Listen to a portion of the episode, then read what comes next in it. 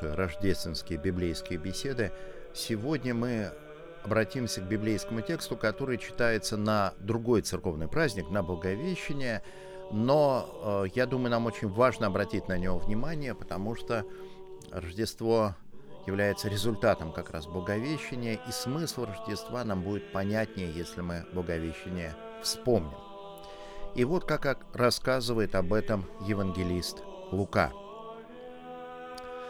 В шестой же месяц послан был ангел Гавриил от Бога в город Галилейский, называемый Назарет, к деве, обрученной мужу, именем Иосифу, из дома Давидова, имя же деве Мария.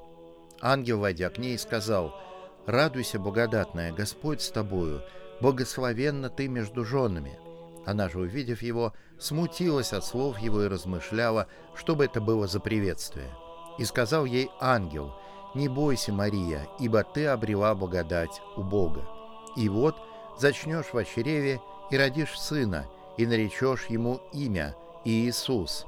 Он будет велик и наречется сыном Всевышнего, и даст ему Господь Бог престол Давида, отца его, и будет царствовать над домом Иакова вовеки, и царство его не будет конца.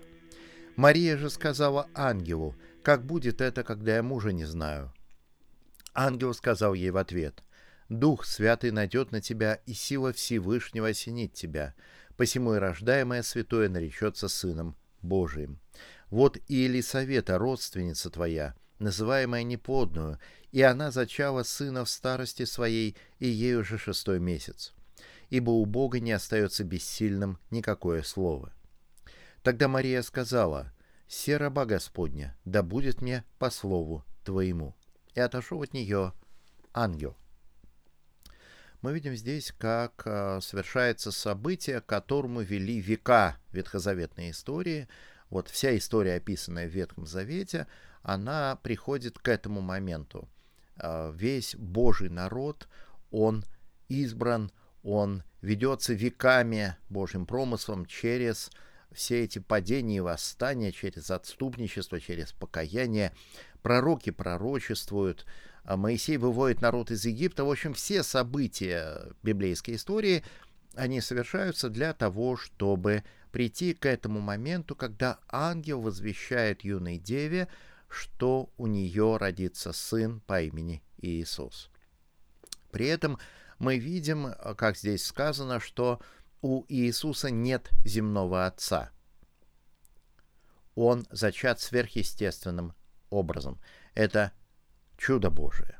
Это часто вызывает какое-то а, неприятие, напряжение у людей, которые вообще насторожно относятся ко всему сверхъестественному. И тут нужно сказать э, пару вещей. Э, я э, вспоминаю в таких случаях выдающегося американского генетика Фрэнсиса Коллинза. Он был директором проекта расшифровки генома человека. Он сейчас директор Национального института здоровья. Он очень высокого уровня ученый, признанный мировым сообществом э, научным. И он верующий, он христианин, и у него иногда там берут интервью, спрашивают, ну как вот, вы такой великий ученый, такой великий ученый, вы что ж, вот вы верите в Бога? Да, я верю. Вы верите в чудеса? Да, я верю в чудеса. А как так? Ну, если вообще существует Бог, сотворивший небо и землю, который установил законы природы, то он может, когда ему это нужно, действовать и поверх этих законов, потому что что же в этом случае для него невозможного. Если вообще верить в Бога, у нас нет оснований сомневаться в том, что Бог может творить чудеса. И второе, в Евангелии и, конечно же, центральным событием Евангелия является такое недвусмысленно сверхъестественное событие, как воскресение Христа из мертвых. И оно необходимо для христианской веры. Как апостол Павел говорит, если Христос не воскрес, то вера ваша тщетна. И у нас есть очень серьезное основание полагать, что он именно буквально телесно, физически воскрес из мертвых, на чем мы сейчас не будем останавливаться.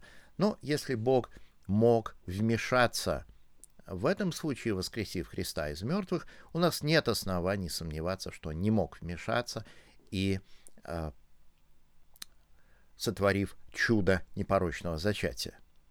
Мы также знаем, э, что это возвещение очень хорошо подходит под так называемый критерий неудобства.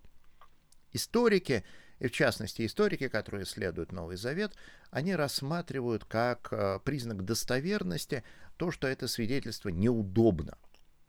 Вот для ранней церкви было неудобно рассказывать, э, невыгодно рассказывать, что Иисус родился без земного Отца. Это немедленно вызывало бурные насмешки язычников – это немедленно вызывало всяческие нападки. Это было и остается любимой э, темой нападок э, скептиков даже до сегодня. Тем не менее, апостолы это проповедуют, церковь э, на этом настаивала всегда и настаивает. Почему? Ну, потому что, хотя это и вызывает нападки, это истина. Если бы ранее церковь это придумывала, она придумывала бы чего-нибудь другое. А, но церковь проповедует это, потому что это правда. Мы видим в этом повествовании, что Мария отвечает согласием. Она говорит, «Сей раба Господня, да будет мне по слову твоему». Здесь очень важен тот момент, что Бог входит в этот мир, Бог становится человеком в Иисусе Христе, Бог становится одним из нас во всем подобным нам, кроме греха, благодаря согласию Марии. Бог ожидает и Бог получает это согласие. Поэтому Мария занимает настолько уникальное место в истории спасения. Мы верим, что все святые пребывают на небесах и молятся о нас, но мы особенно, церковь особенно взывает к Марии, потому что церковь верит, что Мария занимает абсолютно уникальное место на небесах, как Матерь нашего спасения. И далее мы читаем, а, продолжает свое повествование Лука, и мы читаем, как Мария посещает свою родственницу Елисавету. Встав же Мария в одни сии, с поспешностью пошла в Нагорную страну, в город Иудин, и вошла в дом Захарии, приветствовала Елисавету. Когда Елисавета услышала приветствие Марии, взыграл младенец в чреве ее, и Елисавета исполнила Святого Духа и воскликнула громким голосом и сказала, «Благословенна ты между женами, и благословен плод чрева твоего. И откуда это мне, что пришла Матерь Господа моего ко мне?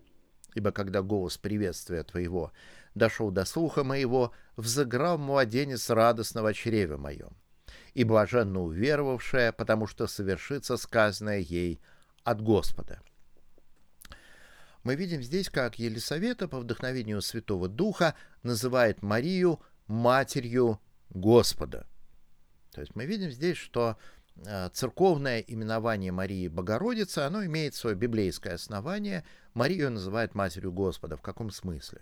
Господь наш Иисус Христос, Он одновременно и Бог, и человек. Он обладает, как говорят богословы, двумя природами. И, конечно, Мария его не родила по божественной природе, потому что как Бог, он пребывает вечного Святой Троица.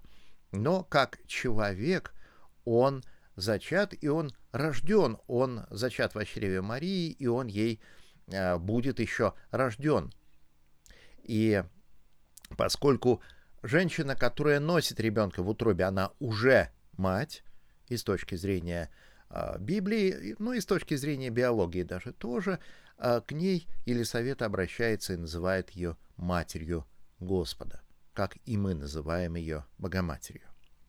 И Мария отвечает э, своим знаменитым словословием, которое называется «Песнь Богородицы», и которую многие из нас слышали даже в самые глухо советские годы. Вот я помню, я был э, советским ребенком и ничего не слышал о Боге, но я слышал песнь Богородицы, потому что у нас были пластинки с классической музыкой, и э, э, я слушал Вивальди, я слушал Баха, я слушал Генделя, и там, э, я еще не знал тогда об этом, но там постоянно присутствовали вот эти слова, которые мы сейчас прочитаем.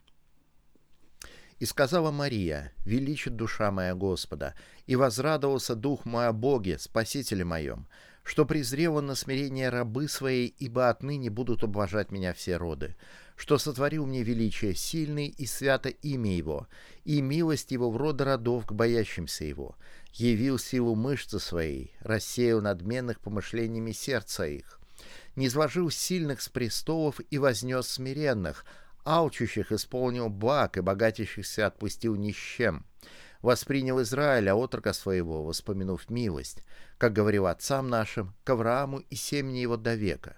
Прибыла же Мария с нее около трех месяцев и возвратилась в дом свой.